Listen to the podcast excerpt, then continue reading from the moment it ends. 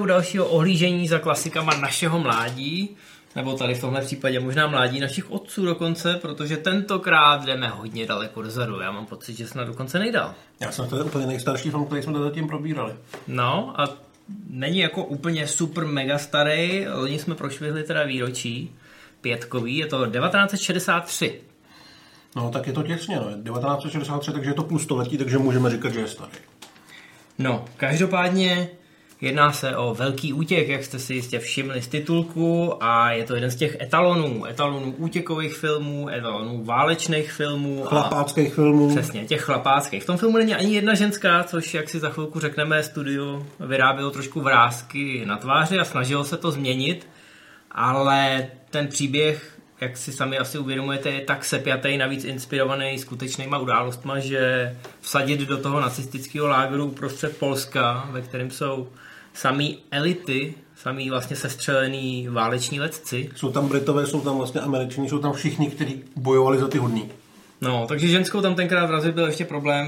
Kdyby se natáčel remake, tak možná, že by to už nějak vymysleli, ale tenkrát naštěstí režisér John Sturgis uh, si to uhájil. Asi je to dobře, protože v podstatě si myslím, že ta postava by tam mohla hrát, uh, nebo žena by tam mohla hrát jedině prostitutku nebo něco takového, což by asi úplně nebylo dobrý. Takže jsme tady bez žen a vlastně vůbec nikomu to nevadí. Danny a já máme nápad. Mohlo by to Flicky docela zabavit. Proč ne? Co to bude? Ohňostroj? Šílený vězeň? Ne, pranici. Pranice, to je nápad. Dej mu tu bundu. Jak to, že máš moji bundu? O čem to mluvíš, ty je moje? Nestrkej do mě, ty parchonte. Je moje, ty jeden zlodějský hajzle.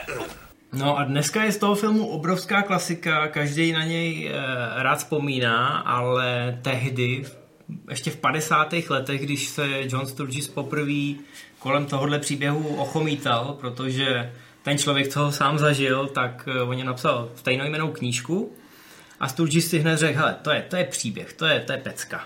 A Sturgis měl, no řekněme, že měl patent na ty filmy s chlapským obsazením, natočil mimo jiné i sedm statečných. Právě díky sedmi statečným nakonec mu vyšlo to, že na to dostal peníze.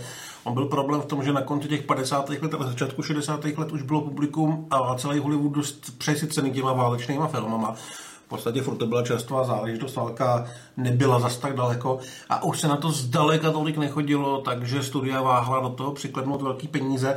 Ten film stál dost peněz, ale rozhodně to nebylo nějaká mega produkce na svou dobu, to byl takový průměrně usazený menší blockbuster, když tak řekneme.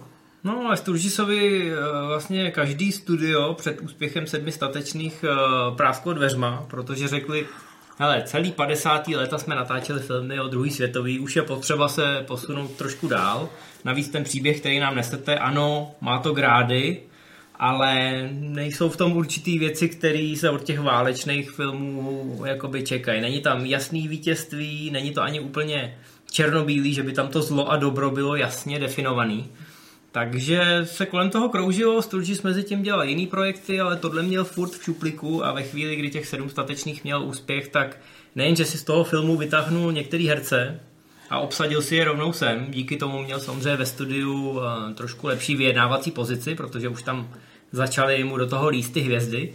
No ale hlavně přemluvil Steva McQueena, který tenkrát byl rostoucí hvězdou, všichni mu eh, věštili světý zítřky a měli pravdu, jak všichni víme. Takže jakmile se objevil eh, v tom obsazení, tak eh, se začaly ty dveře zase otvírat a začalo se to připravovat. Dneska se samozřejmě o tom filmu mluví hodně jako o filmu Steva McQueena, ale tehdy byl opravdu spíš taková ta nastupující hvězda, jak si řekl, dokonce Uh, nedostal zdaleka nejvíc peněz ze všech herců. Jeho parťák James Garner, což je vlastně nějaká třetí, čtvrtá role v tom filmu, tak měl skoro dvakrát tolik ale uh, McQueen do toho nešel vyloženě asi kvůli penězům, ale kvůli tomu, že se mohl vyblbnout a že už sám cítil, že má právě nakročeno k té hvězdní kariéře a trošku se tu chtěl možná právě oťukat to, co se nepovedlo u těch sedmi statečných. Tam vlastně byly velký problémy s tím, že těch sedm známých hereckých ksichtů se dost hádalo, kdo bude mít víc prostoru a konkrétně McQueen a Brenner si šli velmi na nervy, takže teď už to byl čistě McQueen a chtěl se to strašně užít. No, člověk by si řekl, jestli John Sturges eh, poučí z tohohle souboje těch ek hereckých, ale v tomhle filmu to samozřejmě proběhlo to samý v Bledě modrým, protože tady to obsazení je podobně hvězdný, ale ještě těch lidí je mnohem víc. Ethan, Archibald R.G. Ives, Jedenáct pokusů o útěk. Na cestě jsem vyskočil z nákladního auta. Dix, William. Účastnil se kopání jedenácti útěkových tunelů. Poručík letectva Velinsky čtyři útěky, McDonald 9, Henley ten Američan 5, Hen 4, Sedvik 7, ten seznam je nekonečný. Jeden z nich se pokusil 17krát o útěk kapitáne, to hraničí se šílenstvím. Si musíme uvědomit, že v tom samotném táboře bylo obrovské množství lidí a tenhle příběh eh, se soustředí jenom na tu jednu oblast, ale i tak je tam nějakých, mám pocit, 300 těch pilotů. Ale i, i, i tak, jako říká, že chce hvězdný obsazení, ale Sturgis už podle mě věděl přesně, jak to sladit. U těch sedmačetečných hmm. tolik ne. Takže si tam odtud vytáhl jenom Jamesa Coberna a Charlieho Bronsona a ti si vlastně s McQueenem strašně seděli, byli to kamarádi. Uh, James Garner se s ním taky sednul, protože oba milovali auta a ty kaskadářské kousky. Údajně jediný, kdo si měl jako herecký problém, byl Richard Attenborough, který byl asi naladěný trošku víc na takový to distingovaný britský herectví, konec konců byl to vlastně Sir později. A e, tam nějak, m, každý to viděl trošku jinak, ale že by to byl nějaký vyloženě problém, se taky říct nedá. Attenborough vlastně potom o McQueenovi řekl, že se nikdy nehádal a nikdy neprudil, ale že měl naprosto jasnou představu o tom, jak to musí probíhat kolem té jeho postavy a jak mm, ty práce e, s ním na place by měly vlastně fungovat a když to nešlo, takže dělal trošku problémy. Přesně tak. O, ono obecně tam byl trošku střed toho britského amerického obsazení. Samozřejmě se to muselo namíchat, protože to odpovídalo skutečným událostem. Na druhou stranu, eh, myslím si, že právě ten McKing, který tady hraje američaná, hraje takovýho to trošku tele samolíbí, který na všechny kašle. Je hrozně cool. Je hrozně cool. Je, je moc cool na to, aby jim pomáhal s tím útěkem. Tak myslím si, že to tady vlastně přirozeně vyplynulo právě z toho obsazení jak těch eh, národností, tak i těch, eh, těch samotných herců. Je to tak. A hlavně, co se týče toho samotného děje, pokud jste to ještě neviděli, tak negooglujte si, jak to bylo ve skutečnosti, negooglujte si, jak to bylo ve filmu, běžte se na to rovnou podívat a pak se sem vraťte a dokoukejte zbytek našeho pořadu. Myslíš, že už jsou pryč? No, tak teď pro všechny ostatní, kdo už to viděli, tak je to obrovský tříhodinový epos o tom, že se tato parta e, nových zajaců, který se dostanou do tohoto tábora, který mimochodem neprovozovalo gestapo, ale Luftwaffe, to znamená taky letci. A většinou tyhle tábory provozovali letci, kteří byli sestřelený, takže to měli trošku za trest. To znamená, že se tam vlastně potkávali sestřelení letci z obou stran té barikády a v tom filmu je to i vidět, že tam mezi nima e, ty vztahy fungují trošku na jiný bázi, než... Je tam troška toho respektu. Přesně tak. Na druhou stranu od těch e, amerických australských a britských letců se očekává, že utečou. I kdyby se jim to náhodou nemělo povést. Je, je to vlastně už v té úvodní scéně, kdy oni říkají, že udělají cokoliv pro to, aby všechny síly nacistický strhly na sebe. To znamená, že i kdyby měli utéct a i kdyby je měli za pár týdnů nebo dnů chytit, tak samozřejmě za něma musí vyslat další vojáky a tím oslabí tu říši jako takovou. Způsobím v té jejich třetí říši takovou melu, že tisíce vojáků, co by mohli bojovat na frontě, budou mít plné ruce práce s pátráním po nás. Jak? Tak, že uteče tolik mužů. Z toho jejich perfektního tábora, kolik jich nikdy neuteklo. Ne dva, nebo tři tucet, ale 200, 300 roztroušených po celém Německu. Takže ten útěk byl na mysli každého toho zajatce od úplného začátku a samozřejmě vyžadovalo to hodně fištronu a o tom celý ten film je o nezlomnosti lidského ducha a o té vynalézavosti, protože tenhle ten tábor, Stalag Luft 3, který byl uprostřed Polska, tak to měl být ten uh, nedobytný tábor, ze kterého se nedalo uprchnout. Útěk vzdornej. Útěk vzdornej, ano. Protože všechny baráky, aby se nedalo podhrabat eh, hezky pod barákem ven a za ostnatý drát, tak všechny ty baráky byly postaveny na chůdách, to znamená, že se do nich udělali díru, tak samozřejmě to bude vidět. Němci dokonce zavrtali mikrofony různě po táboře, aby slyšeli, že se tam někdo podhrabává. Nakonec to stejně bez toho hrabání nešlo. A tady vlastně mm, je to založení na tom, že celá ta parta těch vojáků funguje jako jeden tým, každý něčím přispěje k tomu, aby se dařilo vyhrabávat ty chodby, které jsou šíleně úzký, šíleně dlouhý a šíleně klaustrofobický. Charles Bronson, který trpěl klaustrofobii, tak si to prý velmi užil, to natáčení. A to ještě před svojí hereckou kariérou pracoval jako horník, takže... Tam to právě vyfasoval, tu klaustrofobii. takže, no, takže pomáhal, pomáhal vlastně s tím, uh, i s tím natáčením, že vymýšlel, jak ty tunely fungují a jak se v nich asi lidi chovají. A asi se to moc neužil, ale zase je to nejspíš opravdový. Hmm, A John Sturgis eh, na něj dal, eh, podobně to bylo s Donaldem Plezencem, který tam hraje mistra padělatele Plezon se znáte nejspíš z Halloweenu a z podobných filmů. a který šel za Sturgisem, že jako scénář je super, ale že by měl pár připomínek a Sturgis tenkrát už samozřejmě legendární zkušený režisér, tak ho poslal zpátky do maskérny, že jako dobrý, dobrý, ale my máme scénáristy, ti všechno vědí.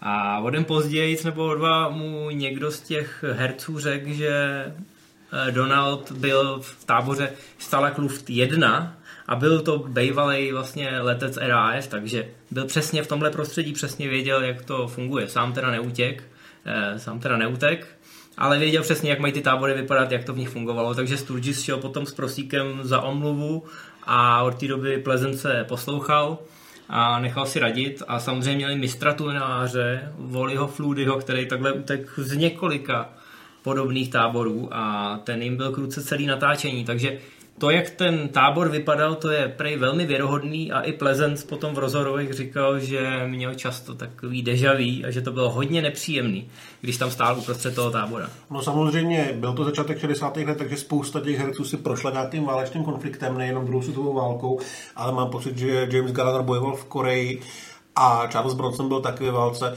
A shodou okolností vlastně představitelé těch dvou hlavních německých postav byli taky piloti, kteří byli, nebo ne, nejsem si jestli, jestli piloti, ale prostě byli to Němci, kteří bojovali ve válce a dostali se do amerických zajateckých táborů. Takže Někde v Coloradu, ten jeden dokonce se pokusil o útěk 17krát. takže taky věděli přesně o, co, přesně o co šlo a jak to fungovalo. Takže na tom place to mohlo být asi docela zajímavý. No, co se týče toho útěku, o, asi nemá smysl to popisovat, ale je to geniální. Oni vykopou ne jeden, ale hned tři tunely. Naprosto famózně je zamaskujou. Na jeden z těch tunelů se mimochodem přišlo až po válce, když se ten tábor likvidoval. Němci ho do té doby neobjevili. V kamenech budeme mít vždycky zatopeno, takže frickové s nima nebudou hejbat. Výborně. Hendli, tyhle kachlíky jsou odlučený, potřebujeme nový. Tyhle jsou v umývárně 113. Měli by se shodovat. Kopali to normálně lžícema, vynášeli tu zeminu, který byly desítky a desítky tun, nenápadně ji tam zahrabávali Jako v Shawshanku. po celé ploše. No, je, je to neuvěřitelné, ale zbytečný to vykecávat, protože v tom je samozřejmě kouzlo toho filmu.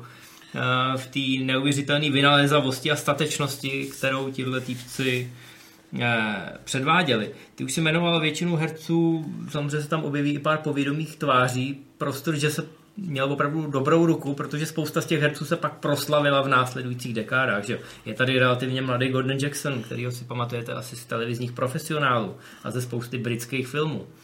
Ale tenkrát zkrátka se to obsadilo, aby tam byly ty chlapy, aby tam byly ty ostře řezaný charaktery a tváře a ukázalo se, že samozřejmě je jim věštěna ta světlá budoucnost, ale nikde to neplatilo nijak víc než u toho Steva McQueena. Ten měl samozřejmě ty největší filmy ještě před sebou. Bulletův případ, eh, aféra Tomase Krauna, Le Mans, to všecko ho teprve čekalo, ale on věděl, že když v tomhle filmu se předvede, takže, eh, takže to bude mít v pohodě a že ta jeho budoucnost už může být jedině růžová. No ale neváhal si dupnout, aby to tak opravdu dopadlo. Neváhal si to pojistit a když si přečet scénář, tak zjistil, že tam třeba na půl hodinu z toho filmu celého zmizí. A taky spoustu času stráví na samotce, kde mlátí baseballovým míčkem vozeď, zatímco James Garner tam sbírá body. Těžko říct, jestli si ty změny do scénáře, jako aby dostal víc prostoru, aby tam byl nějak průběžně vydupal čistě kvůli svýmu egu nebo s, nějakýho, s nějakým profesionálním přístupem, když věděl, že prostě tohle je ta jeho šance, tak ji chtěl využít na maximum. Každopádně do scénáře kecal hodně, kecal na ní tak moc, že si vlastně vydupal, že tam bude motocyklová honička, protože on byl velký milovník motorek a vlastně dá se říct, dneska to je ta nejslavnější scéna z celého toho filmu. Přitom je to scéna, která se vůbec nestala a pro spoustu pamětníků, který teda ocenili tu atmosféru a to, že to opravdu ty ty vězně i ty věznitele představovalo v tom realistickém světle, tak u té scény s honičkou říkali, mm, OK, to úplně tam nebylo. E, navíc e, tam Steve McQueen jezdí na svý oblíbený motorce Triumph, která se ovšem začala vyrábět až 20 let poté, co se všechno tohle stalo.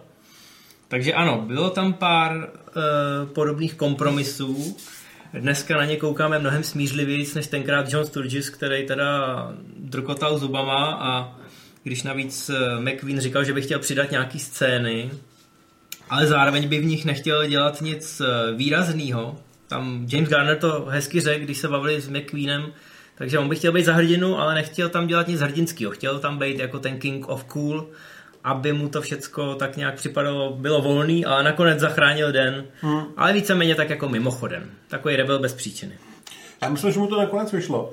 A to se týče té honěčky, tam to samozřejmě bylo strašně složitý, jak to celé vznikalo. Uh, už jenom když se podíváte na ten záběr a vidíte ty dlouhý lány plný toho osnatého drátu, tak to, že jsem taky hezky popisuje, jak ten film vznikal v, těch, v tom prostředí, kde všichni museli tam za jeden provaz stejně jako ty postavy.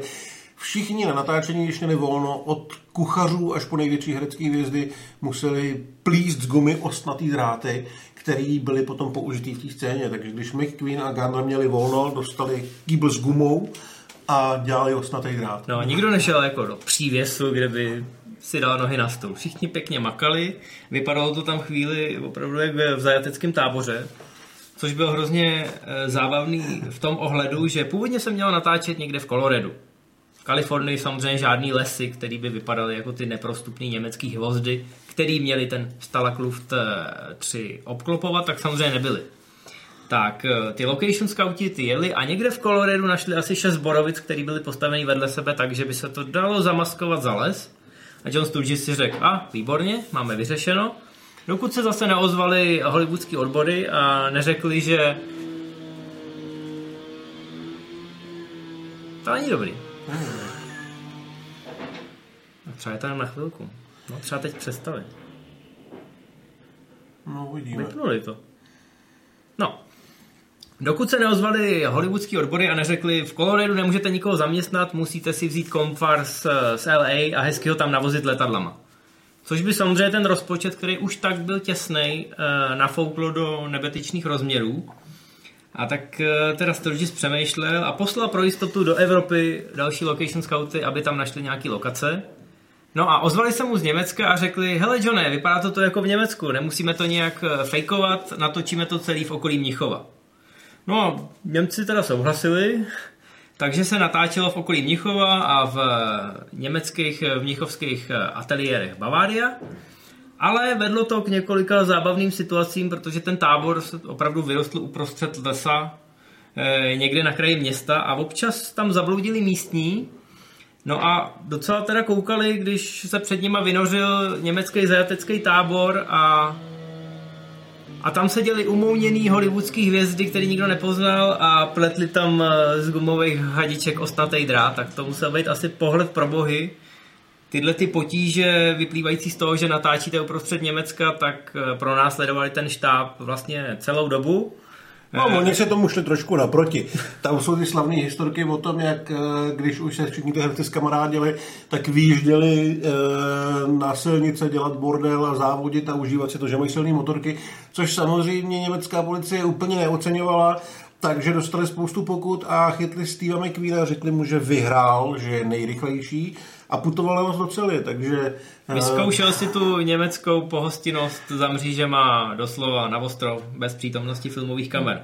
Ano, tohle se opravdu stalo, taky mám pocit, že nějaký sedlák házel vidle po maketě eh, nacistického letadla, která tam prolítává v jedné scéně, takže ano, občas eh, se tam děly zábavné věci. No. Furt to bylo čerství. Takže ty určitě, lidi asi určitě. nebyli úplně nadšení, že tam pochodovali zástupy vojáků. No, mý zábavný bylo, jak říkáme, když se McQueen trošku eh, šprajcnul, Sturgis dokonce přemýšlel, že ho z toho filmu celého vyškrtne. Eh, producenti mu ovšem řekli, že to by do toho kina nikdo nepřišel, že teď McQueen je v kurzu a že bez něj to natočit nemůžou. Takže šel za Garnerem a říkal mu, ty si hlavní hvězda, zkus si to mezi těma klukama trošku srovnat. No a protože ta parta už byla dostatečně sehraná a jak eh, řekl Matěj, tak Steve McQueen a James Garner uh, si byli trošku blíž, protože oba milovali rychlý auta.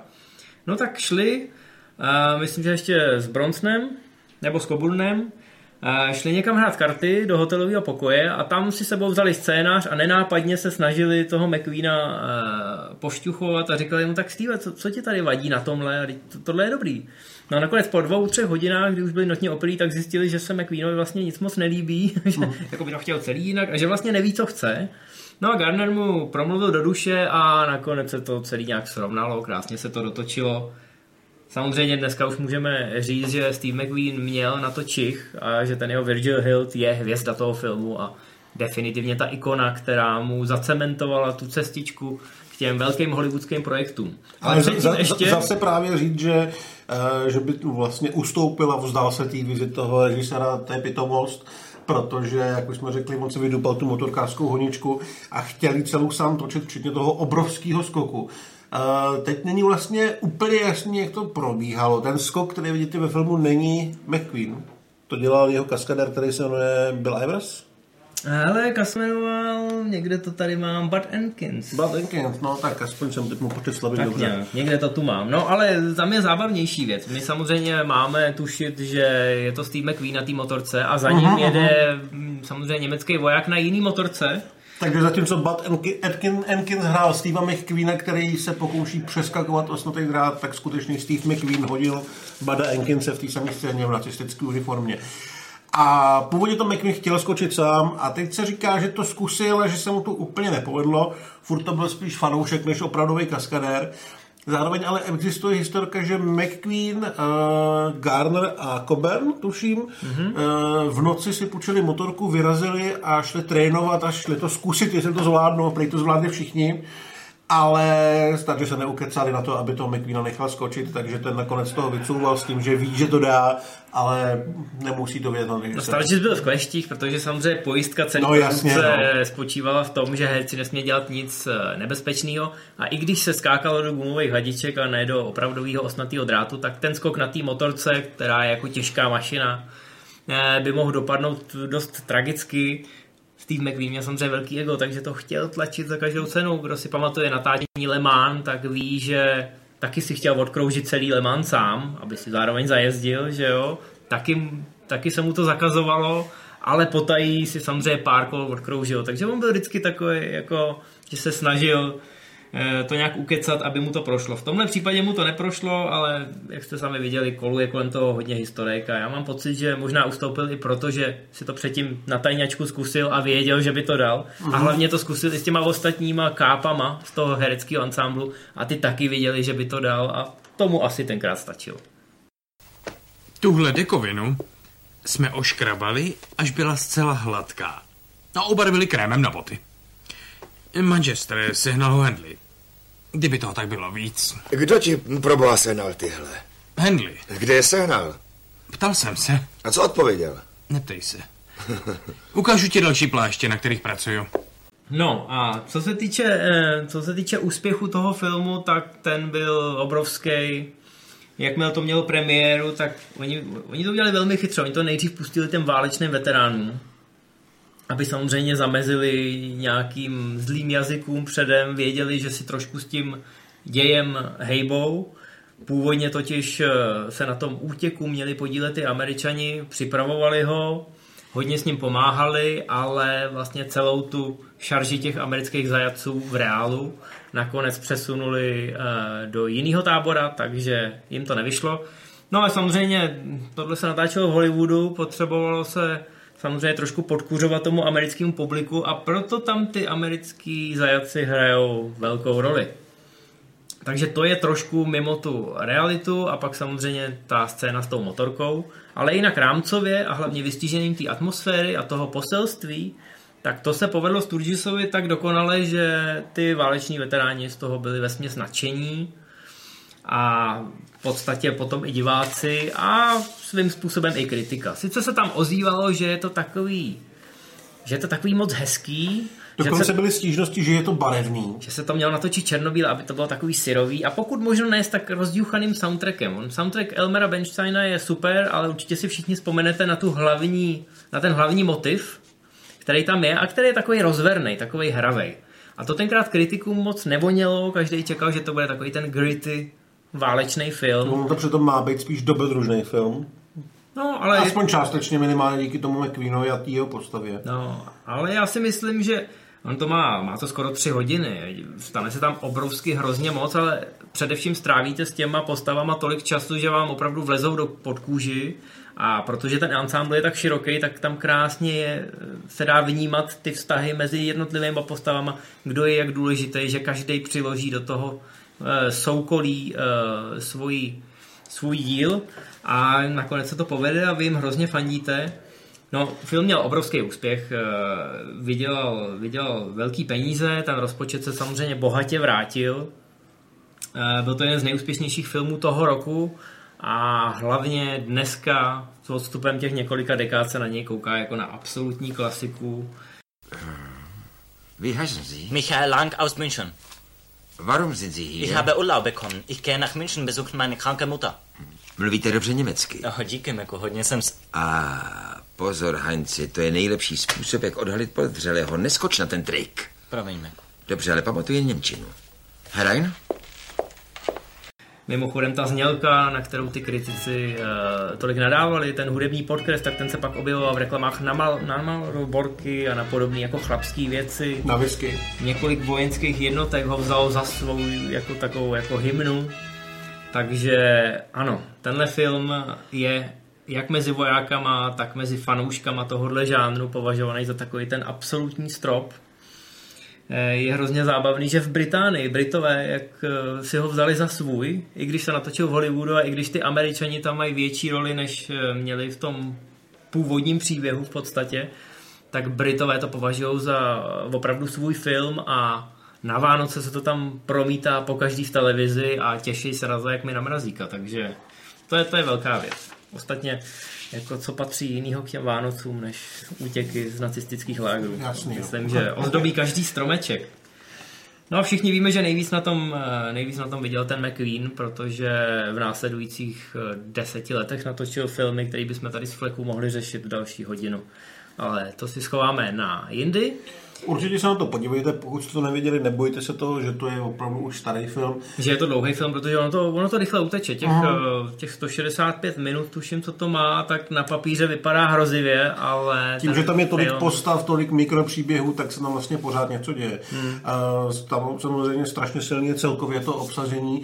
Já tady celou dobu přemýšlím, který film ho měl takhle přirozeně vyladěný, protože samozřejmě viděli jsme třeba Expendables, ale tam to bylo celý, celý takový jako malinko uměle složený. Tam už byly všichni hotový hvězdy, když to Asi v tomhle tak, no. případě se u půlky Třeba- lidí já- nevědělo, co v nich vlastně vězí. Ale myslím si, že třeba, když se takhle zpětně podíváme na první den jeho parťáky, myslím teďka Soderbergovi, kde byly hvězdy jako Clooney a Pitt, ale Demon ještě měl, neměl našlápnuto, Cheadle neměl našlápnuto, tak si myslím, že přesně tam odchytili tu takovou tu kamarádskou atmosféru, to, že se tam sešli ty lidi, kteří to baví.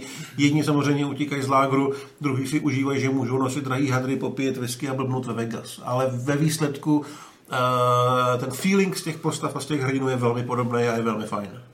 No, je to nadčasový, nejsou v tom žádný velký triky a je, je, je to přesně, je to ten chlapský film, co si můžete pustit sami s tatínkem, s dědečkem. A napříč těma generacema všichni z něj budou mít stejný pocit, všichni budou vědět, o co go. Stejně jsem rád, že s námi půjdeš tunelem. Jo. Na Toma. Hmm. Ale co, za pár týdnů už půjdeš starou známou uličkou. Na Toma. Víš, Sandy, teprve mi to začíná docházet. Jak by nemělo. Jsme už skoro ve stromech. Skoro ve stromech, víš? Oh, skoro ve stromech, skoro ve stromech, skoro ve stromech, skoro ve stromech, skoro ve stromech, skoro ve stromech, skoro ve stromech, skoro ve stromech, skoro ve stromech, skoro ve stromech. Tak si to dejte. Tak si to dejte. My se na vás budeme těšit příště, zase s nějakou velkou peckou. A do té doby, nazdar. Zdár.